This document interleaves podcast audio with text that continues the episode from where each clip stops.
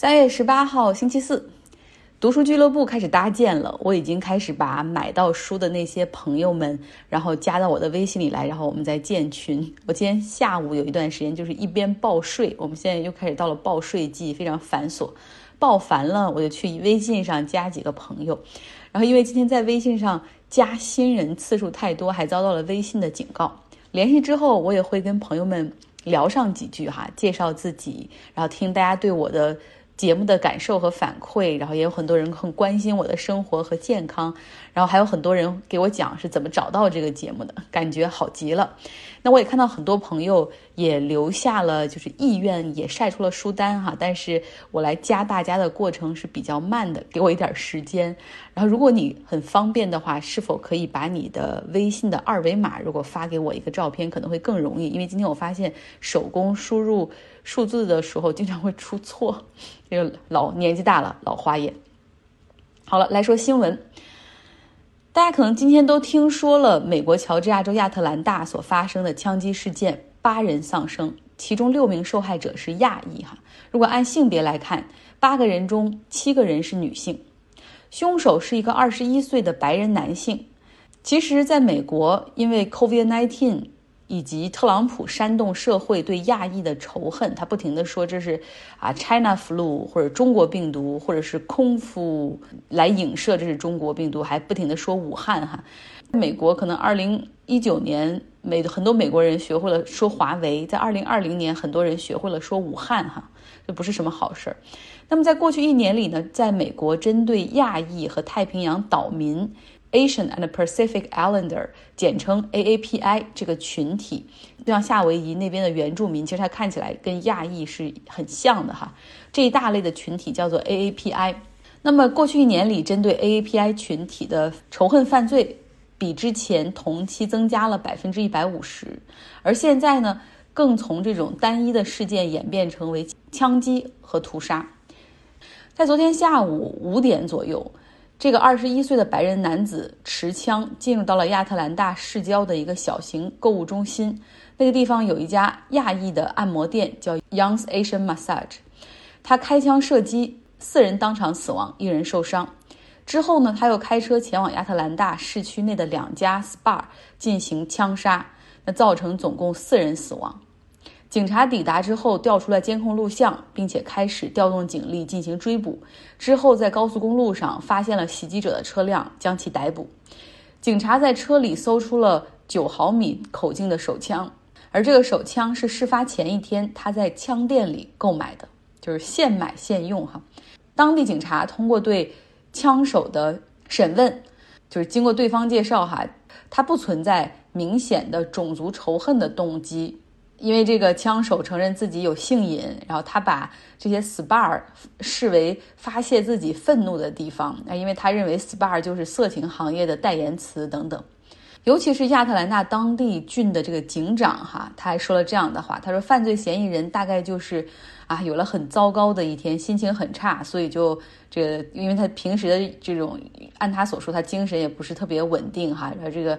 呃，所以开始行凶。警长这一番话引起了强烈的不满。在很长一段时间里面，白人所参与的这种种族仇恨的枪杀就不被视为恐怖主义，因为往往你看到这种白人所作案的这种枪击事件，不论是致死数人或者数十人，新闻的措辞往往都是这样啊，他是一个孤独的白人男性啊，精神不是很稳定，平时沉默寡言。性格孤僻，他可能只是经历了糟糕的一天才起了杀心。但你想，如果换成其他族裔，假如说穆斯林，如果是凶手的话，就算没弄清楚是怎么回事儿，没有进行任何审问和调查的时候，新闻可能都会加上一句：目前还没有排除恐怖袭击的可能性。其实到现在这个社会，我们不得不注意，种族仇恨如果被煽动起来，他所发动的袭击并不比。极端宗教所发动的袭击那种威力要小哈，所以 white supremacy 这种白人至上也是一种恐怖主义。乔治亚州所发生的惨剧让更多人意识到，现在社会里针对 AAPI 就是亚裔和太平洋岛民的仇恨行为越来越多，而且这不再是孤立的个别的事件，这已经是一场社会危机了。今天呢，不同族裔的很多人哈，在社交媒体上都写到了这个 AAPI community。We grieve with you，我们和你们一起感到悲伤。We stand with you，我们和你们站到一起啊！停止这种对亚裔和太平洋岛民的仇恨。说说之前，在过去一年里面积极煽动对亚裔仇恨的前总统特朗普，他虽然在社交媒体上被禁言了，但是福克斯还是给他这样的舞台来施展。就在昨天发生枪击事件之后啊。福克斯电视台还采访他，聊的是疫情哈。特朗普继续把疫情叫做中国病毒，啊，China flu，China virus。然后他还说，哎呀，你看我们以前经济那么好啊，过去大家可以想去哪儿旅行就去哪儿旅行，都因为疫情，都是因为这个该死的中国病毒毁了一切。哪怕已经出现了这么多针对亚裔的仇恨行为，但煽动还在继续。在美国生活的亚裔有一些人很担心，哈，继续这样的煽动可能会引来更多针对亚裔的犯罪。好，来平复一下情绪，来说说今天美国股市。今天一早上呢，就是先下跌，跌的最多的时候，纳斯达克指数跌了超过百分之一。那结果，美联储在今天公布了他们这定期的议息会议纪要，就是给市场各种按摩和安抚。然后其中呢，就是拍着胸脯，就是反复的说那种话，就是不会加息哈。他今天说的，就算哪，就算是这个通胀短期内上到百分之二，但是他们预测一切都是暂时的，美联储不会加息。那么在这样的按摩和刺激之下，三大股指上涨，道琼斯指数今天更是站到了三万三千点哈，又创了一个历史新高。散户热门股 GameStop 在过去一个月里面涨了百分之三百。那它从最低的时候三十八美元，然后之前有一天冲到了三百四十八美元，现在是又落又涨到二百美元，就这样忽忽悠悠的节奏，已经成为了赌博的工具哈，就相当于是拿二百块钱买一手大小。前两天跟同事们见面，然后聊天儿，有两个男同事都买了 GameStop 这个游戏驿站。有一个人哈，就是说，哎呀，这心里承受不了这样大的波动。当时从四十多美元涨到六十美元的时候，他一看，哎，算了，不想耽误太多时间在这个上面，就抛掉了。那另外一个呢，则是那种散发着散户精神的那样的一个同事，他相信散户可以战胜华尔街。然后他说，他就花了一周的工资哈，买着就放着，呃，不准备动了，把它当成比特币了吗？我当时心里想。那么散户呢？他他们大多是在社交媒体 Reddit 上面有一个这 Wall Street Bet 这样的一个论坛，这里面呢很多人，当然有的是来就是淘秘籍的哈，想看看该买哪只股票，就是为了发财而来。那也有一些人是很有情怀的，像最近呢，他们这个 Wall Street Bets 这个分论坛里面还组织了一次给大猩猩这动物保护组织的捐款哈，筹集到了三十五万美元。来说东京奥运会。东京奥运会还能办吗？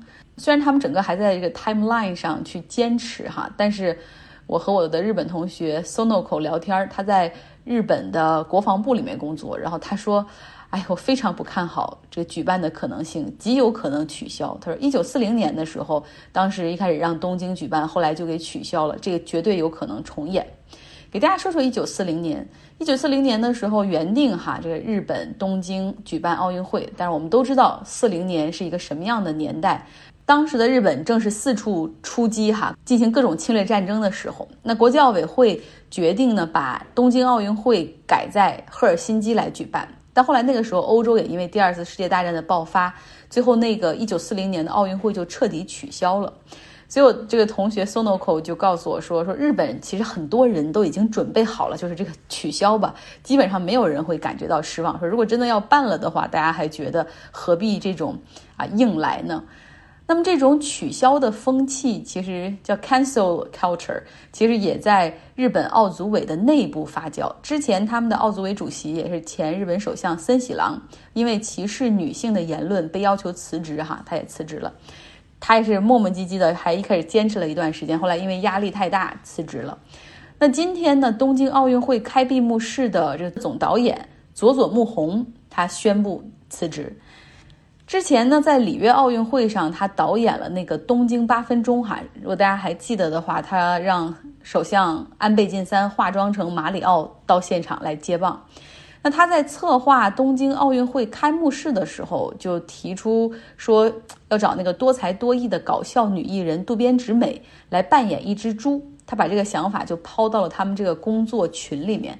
渡边直美，如果大家不认识她的话，她是一个就胖胖惹人喜爱的一个女艺人，能歌善舞哈，非常灵活。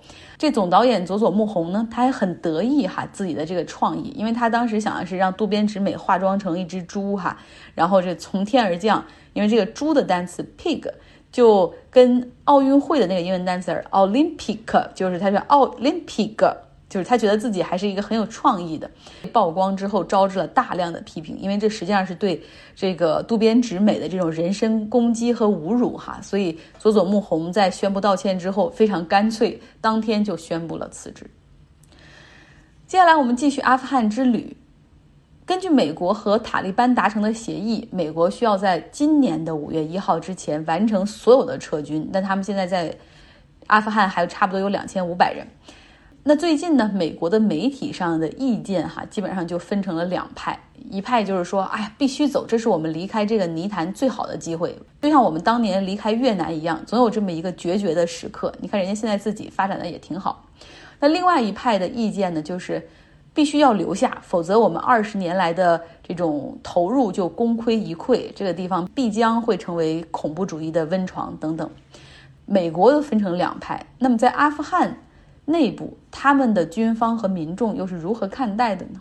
我们来听 Robert 带来《纽约客》的文章。今年一月，一名美军高级情报官员告诉一批美军士兵做好受到攻击的准备。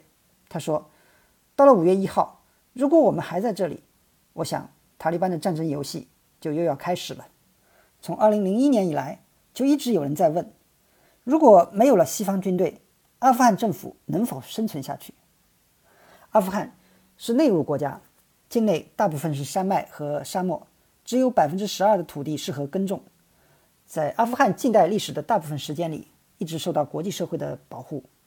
目前，外国支付了其政府预算的百分之七十五，其中美国纳税人为其军队和安全部队提供经费，每年花费四十亿美元。现在，阿富汗国家唯一还能够实现自给自足的，就是在这里训练的士兵们。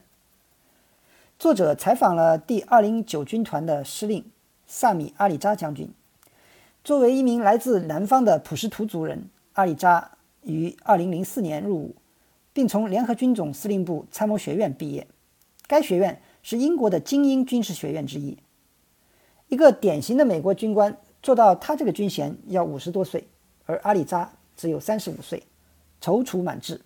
第二零九军团由一千六百名北约部队协助训练。还有一支美国特种部队在战斗中提供训练和保护。如果阿富汗部队受到攻击，美国人可以呼叫飞机或者无人机。美国与塔利班达成和平协议的一个不同寻常的条款是，美国可以保护阿富汗部队免受袭击。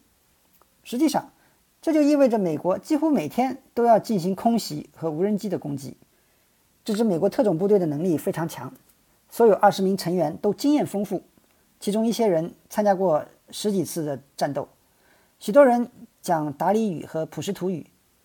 但阿里扎担心，西方军队的支持终将结束，或者可能变得小到无足轻重。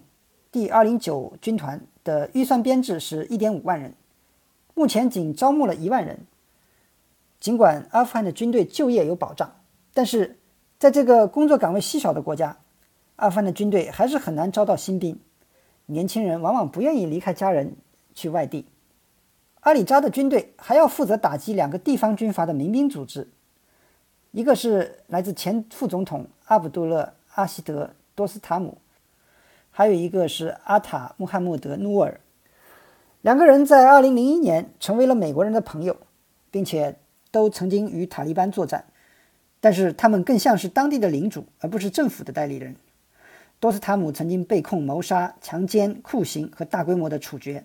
阿里扎说：“尽管阿富汗军队面临着种种问题，但是不应该放弃希望。”在多哈的沙克酒店，双方的谈判代表从最初的严肃拘谨，慢慢的变得可以放松沟通了。政府代表们发现，塔利班的代表们虽然在当众的场合还是怀有敌意。但是，一对一私下碰面的时候会更加友好一些。谈判中的严厉的措辞开始在变少，双方的谈判代表都感到结束冲突的责任重大。大多数人相信塔利班会因为厌倦战争而接受协议，但是喀布尔的许多观察家怀疑，塔利班是在利用谈判争取时间，直到美国人离开。在喀布尔，副总统阿姆鲁拉·萨利赫指出，清政府的阿富汗人与塔利班一样，不愿意分享国家的控制权。萨利赫在一九九九年就在和塔利班的内战中顽强的抵抗，坚守在东北部的一小块领土上。二零零四年。萨利赫成为了国家安全局局长，被塔利班看成了一个凶猛而高效的敌人。